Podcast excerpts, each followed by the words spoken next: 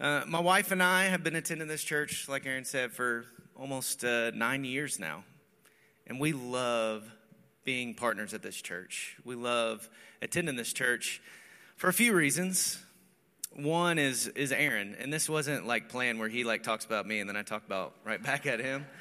But you always wonder if your pastor is the same off the stage as he is on the stage. And I will say with 100% confidence, Aaron is that. The same guy that you see up here is the same guy that you see off. And that's what I love about our pastor. And I get to speak to a lot of pastors, you know, all over the county. And there's not one that doesn't have esteem for Aaron. They all talk like Aaron is, is one of the best people we have in this community. And so thankful that we get to have, that we get to be led under the leadership of, of Aaron.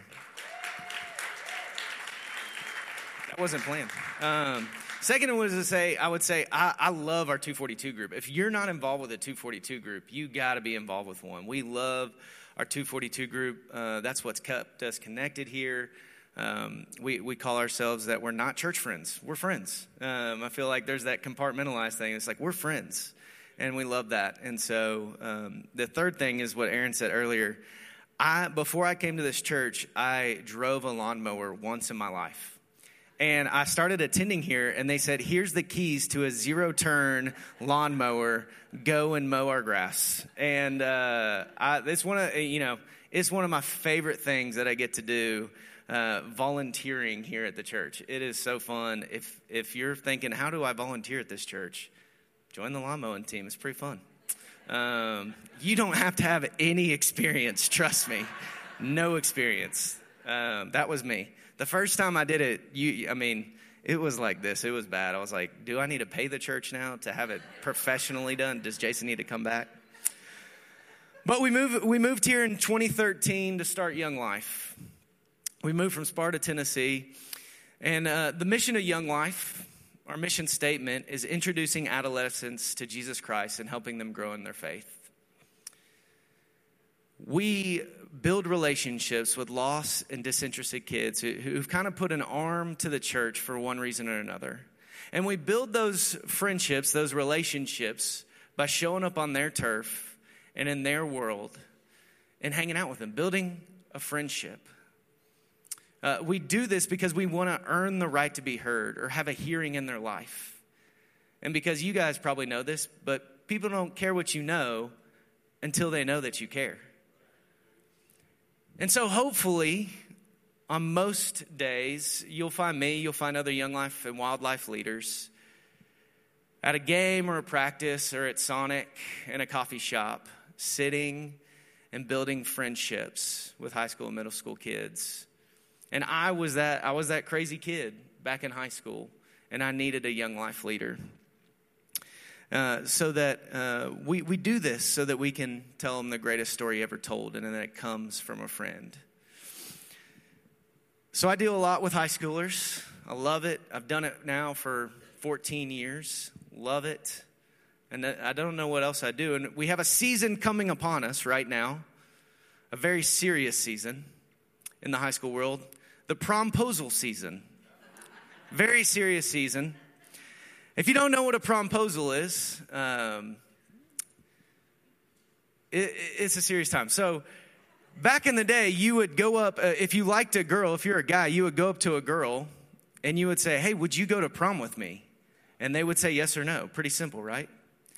Well, we're in the internet age now, the, the social media phase. And so we have to do things, we have to elaborate on things to be able to ask that person that we like to go to prom with us.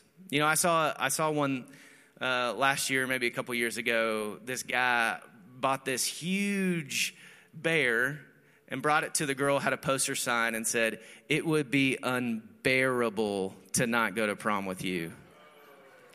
It's like that girl should have said no. That that girl should have said no. Uh, but no, it's the season of promposals and I have a confession to make. I promposed back in the day. I'm a promposer. That's what I am. Back in 2004, I promposed to a girl. you know, I liked her. She was she was a friend, And I went and asked her friend, I said, hey, uh, you know, we're just friends. Do you think your friend would want to go to prom with me? You know, we're, we're really good friends. She said, Daniel, of course. Sorry, Becker, of course she would say yes. You have to ask her. So I got this plan together, and with her friend, and I think her friend asked her parents, I went to her room when she wasn't home, put candles all around the room, fire hazard, put, uh, put flowers on the bed, put a poster board on it, said prom question mark, wrote this really sweet note on the back. And at the end, I said, Hey, give me a call, tell me what you think. So I leave and I go home, and it's like nine o'clock, and I'm waiting by the phone. This is like when people still called each other. Um, it's like 10 o'clock, and I'm waiting by the phone. 10:30, Sunday night, I got to go to school the next morning.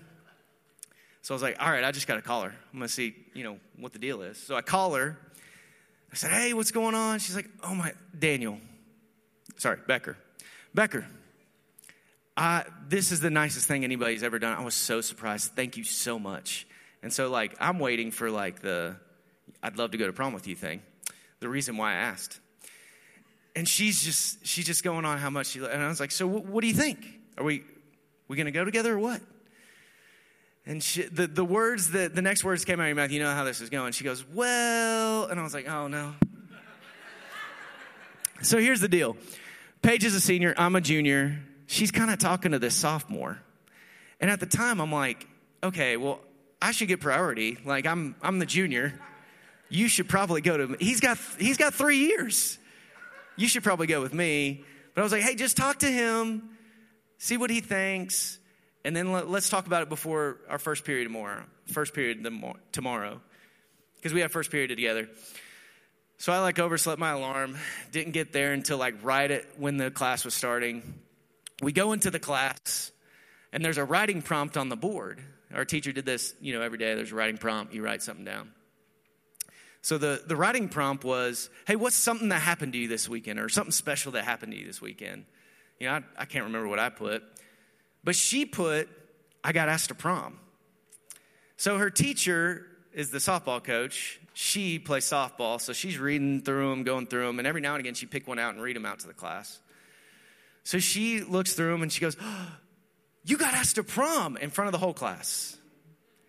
I don't know what she has decided yet. I'm still like I, am in the. I, I'm just like here, just going. I don't know what's. I don't know if she said yes or no. And so the teacher goes, Well, what did you say? And you ask that question going, I, I think I know what you said. If you put this on your prompt, of course you would say yes. So she's asking her, thinking she said yes. Again, I am in my seat not knowing what her decision is. And in front of the entire first period class, she said no. And I don't like, I'm a bigger guy I couldn't shrink small enough under my seat. It was one of the most embarrassing feelings I've ever had in my entire life. And I wish I had somebody that was like waving, going, Don't do it. Ask somebody else. Warning, something. I wish I, I, oh, you know, I had somebody saying, This is a good idea. I wish I would have had someone waving saying morning. In the passage that I was reading from, that I want to read from this morning, kind of waving his head, the Apostle John, warning the early church, kind of waving his hands, saying, Stop, listen to me real quick, listen. I got to tell you something. And so I, I want to pick up in First John chapter 2, verse 18, and we're going to go through 25. And John is writing this out of an abundance of care. He's writing about this because he cares for these people. And so I want to read in 1 John chapter 2 verse 18. It says, "Children, it is the last hour, and as you have heard, as you have heard that antichrist is coming, so now many antichrists have now come. Therefore, we know that it is the last hour." They went out from us, but they were not of us. For if they'd been of, been of us, they would have continued with us. But they went out that it might become plain that they were all are, are not of us. But you have been anointed by the Holy One, and you all have knowledge. I write to you not because you do not know the truth, but because you know it, and because no lie is of the truth. Who is the liar but he who denies that Jesus is the Christ? This is the Antichrist, he who denies the Father and the Son. No one who denies the Son has the Father. Whoever confesses the Son has the Father also. Let what you heard from the beginning abide in you. If what you heard from the beginning abides in you, then you too will abide in the Son and in the Father. And this is the promise that He made to us eternal life. This is the word of the Lord. So, what's happening here is, John is writing to a couple early churches, some house churches in the area, and he's warning them, saying, Hey, there's these guys, and he calls them Antichrist. He said, There's these guys coming that are proclaiming lies. They're saying that Jesus is not the Son of God, that Jesus was a good guy, taught some good stuff, was really kind to people but not the Son of God. You know, when we think antichrists, we think, you know, we go to like Revelation, the end of times, where it's like this really scary guy that's going to come and it's going to be bloodshed and all that stuff. But John talks about in First John about these antichrists. If you think of Christ, the Messiah, deliverer, person who gives us liberty and freedom. The antichrists that John talks about are the people who put us in bondage, who put us in depravity, who speak lies to us. And so John calls these people antichrists and he contrasts them with the Christ, the one who speak lies and which lies lead to bondage. And he says, by Jesus, you know, it, when you think about that, you're like, ah, is it that bad that Jesus isn't the Son of God? Some of those questions were coming out. And he's saying, by Jesus not being the Son of God means our sin was not taken on the cross. It means our redemption as sons has not been obtained at his resurrection. And we're forced back into being a slave to our sin. And in all reality, we deserve death. And he's saying to them, warning them, hey, these have this this thing that these people are saying have dire ramifications. And John is saying, don't listen to them. But I also think there's a message in there for us too. That there are people and things, antichrists, that will come and they will speak lies to us. And so I've got three questions today because I'm a pastor and so I have to have three points. So I've got three questions today. The first question is this What antichrists have been speaking to you? Or maybe what voices have you listened to that have led to more confinement, more bondage? And here's what you need to know. What you need to know about Antichrist is a lot of time, a lot of the times, they mask themselves as Christs, as someone who is coming to bring life, as something that is coming to give you life. And here's, a, here's one that I have heard more than any in the last few years. One that I've heard from high school kids, people that I hang around with. I hear this one a lot. I feel, therefore I am. I feel, therefore I am. What I feel is who I am. You know, I, I, I hear, I feel lonely. So I must not be loved enough for someone to care about. I feel anxious. So no one has any idea what will happen the rest of my life, and no one cares. I feel angry. I know what's best, and this isn't what it is. And here's the deal these are honest feelings, they're sincere, they're authentic, they're vulnerable. And I'm not saying feelings are bad. I'm not saying that this idea that, like, we can't express our feelings or talk about what's really going on inside of us. And I say that because I feel like, you know, growing up a decade or two ago, you didn't have a lot of feelings inside of the church. You didn't, you didn't have a lot of, um, you weren't able to express what was really going on. I mean, it felt like, uh, I felt like you just had to kind of like put on a face at all times. You had to lie about what was really going on inside. And you're like, God's good. We're all good. Everything's good.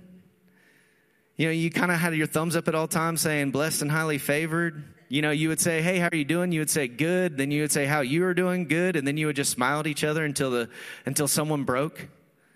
And it was just kind of like that all the time. And it, it kind of led to this a little bit of a fake Christianity, a little bit. You didn't really know what was how everybody felt. You just went straight to, well, you can't feel that way. And this is what the Antichrist said when I was growing up is if you feel that way, then God's disappointed in you because you, how could you feel that way? Don't you know what God did? He's, he would be disappointed if you felt those things. And so you couldn't have doubts. You couldn't have anything like that. But here's what's happened is I feel like it's almost swung the other way now. So now that, which I think is good, we get to talk about things that are going on inside of us. You know, I feel like the church has put an emphasis on mental health, which is a really good thing.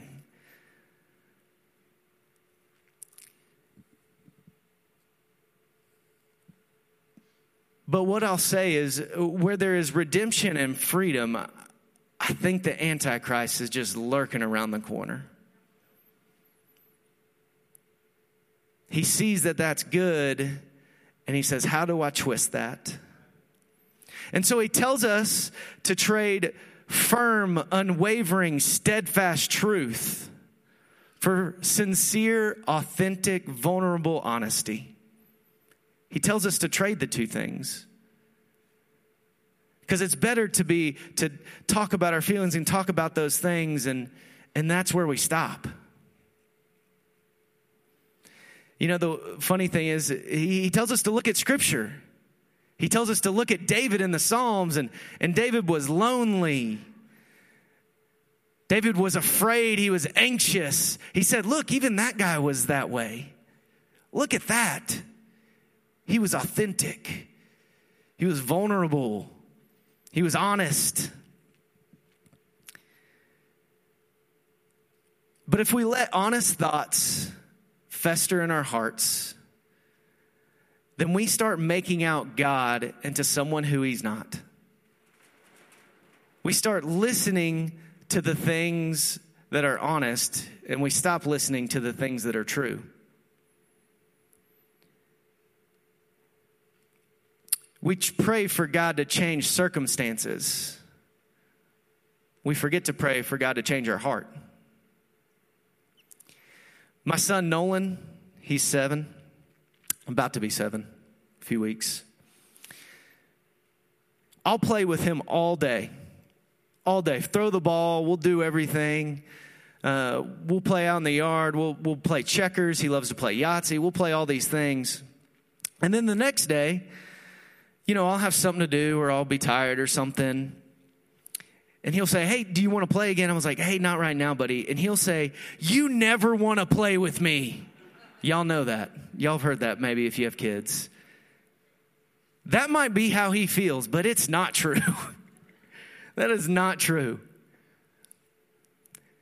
And so, my second question is what do your honest thoughts reveal about the character of God.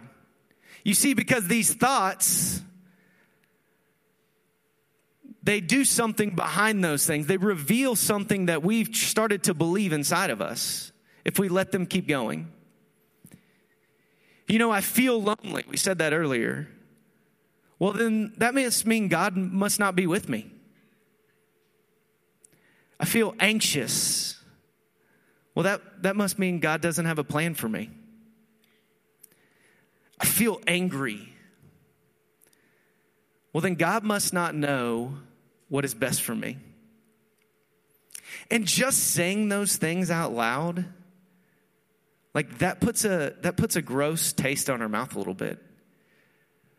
But that's the truth behind these honest feelings. Those are the, the truths that w- we might start believing if we let those honest feelings and doubts fester inside of us. And it reminds me of when Jesus meets a Samaritan woman by the well. In John 4, we see that it says, A woman from Samaria came to draw water. And Jesus said to her, Give me a drink, for his disciples had gone away from away into the city to buy food. The Samaritan woman said to him, How is it that you, a Jew, ask for a drink from me, a woman of Samaria? For Jews had no dealings with Samaritans. And Jesus answered her, If you knew the gift of God and who it is that is saying to you, Give me a drink, you would have asked him, and he would have given you living water. You see, the woman from Samaria comes to the well in the middle of the day because of this, some of her shady past. You know, you find on later down that she had had five husbands, and she's now living with a guy that isn't her husband. You know, she's the, she's the woman that the other women in her town are saying to their daughters, hey, you don't want to be like this woman one day. So she comes in the middle of the day when she knows no one will be at the well because she doesn't want to have to deal with the stares. She doesn't want to have to deal with people talking behind her back. She want to have to deal with the shame. She goes there in the middle of the day thinking, no one's going to be there. I'm going to get my water and go back. But Jesus was there. And Jesus didn't like step away when she got there. Jesus sat there and he didn't just sit there and watch her, but he asked her, Hey, can you get me some water? My friends, they went off into town. Will you, can you give me some water? Samaritans didn't talk to Jews, first of all, let alone a Samaritan woman. And she goes, uh, You're going to ask me? Do you know who I am? How could you ask me that? Some of those feelings coming out of I feel worthless, I feel used, I feel scared. How could you ask me for something like that? And then Jesus says, If you knew. If only you knew who I was, I would give you so much more than just this water. I would give you living water, life, life to the full, life so much more than what you have right now. And so the question is what's the difference between her and us? What's the difference? And I want to go back to 1 John in verse 21. And he says this I write to you not because you do not know the truth, like the Samaritan woman, but because you know it. And because no lie is of the truth. The difference between her and us is we know the truth. We know it. We've been given this book. We have these people. We have a direct line to the Father. Guys, we have access to the truth at any point in time, more than any time in the history of the world. So, my third question is What truths do you have to combat those lies? Honest, sincere, authentic, but they're lies. What truths do you have to combat those lies? I talked about David a little bit earlier, and I want to read a couple Psalms to you real quick. Psalm 77. When I remember God, I moan. When I meditate, my spirit faints. You hold my eyelids open. I am so troubled that I cannot speak. David, authentic, sincere, honest. I feel like I'm alone. I feel troubled. What's going on? And it goes down to verse 13 and 14. It says, Your way, O God, is holy.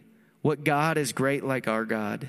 You are the God who works wonders. You have made known your might among the peoples. You, with your arm, redeemed your people, the children of Jacob and Joseph. I want to go to another one Psalm 13, verse 1. How long, O Lord, will you forget me forever? How long will you hide your face from me? Where are you, God? I feel like I haven't heard from you in forever. Am I here by myself? These are honest things. I feel like I've had those all the time especially the last couple years. But if you go down to verse 6, it says, I will sing to the Lord because he has dealt bountifully with me. You see, if we just try to cover up the feelings and say, well, hey, we don't have them or change our feelings, we just the truth. We have to cling to the truth of the character of God not just change the honest feelings. We're going to have those. We're humans. But in those, we have to cling to the truth of the character of God. And how do we do that? One is you have to know the truth. I feel like CIL, we've done a great job trying to get the truth in your hands, the Bible. I mean, Jesus did it in the desert. Don't you think we should probably do it? Memorize scripture, read it and know it, hide it in our heart. We got to know scripture. Second thing is, we have to be in a group of people who remind us about the truth. If you're not in some small group, 242 group, men's group, women's group, something, surrounded by people who are reminding you about the truth of the character of God, you are easy pickings to the Antichrist. Easy pickings. You got to get into a group where people are reminding you about the character of God. And then the, fir- the third thing I would say is we have to listen to the Holy Spirit. He's the one who reminds us about God has done in the past so that we can remember what He's going to do for us in the future. And here's why. Here's why we need this. Because our world is looking for truth. Looking for truth now more than ever. And I know this because I deal with lost kids all the time. They turn on the TV and there's lies. They turn on their social media, there's lies. Everywhere there's lies. And they're just saying, hey, be the authentic you, be who you are, be the authentic self. But they're like, yeah, that's it. But like, is that true? When people watch us, when people look at us, seeing people who are free, who have liberty, who are walking with burdens off of them, light? Or do we look overworked? Do we look anxious about our future? Who's going to be the next president? What's going to happen next week? What's going to happen with uh, this next round of COVID? Do we look anxious? Do we look angry around us and think, why isn't it the way that I want it? This isn't what I think it should be. Here's the deal the world knows what it looks like to be imprisoned and in bondage and depraved because they live it every day. Why would they want to listen to us, a people who knows Jesus, if we act just like that, if we have those things inside of us that isn't pointing to truth? They live it every day. They're not going to look at us. They're going to go somewhere else. The world, like the Samaritan woman, is looking for someone that will sit in their mess, that can be authentic, sincere, honest, but point to the truth. The world is looking for, they're begging for it. And so we have to look at those things in our lives. I think the world tells, tells us the best thing we have, the best thing we have to offer is our authentic self, honest self. I would say that's good, but I, I would say it's not best. In First John, it says this. And this is the promise that he made to us eternal life. The best thing that we have to offer to this world is the truth of eternal life. The truth of where we can find living water. And I would say, let's live our lives like that true, sincere, authentic, honest selves that points to the truth of the character of God that leads to eternal life.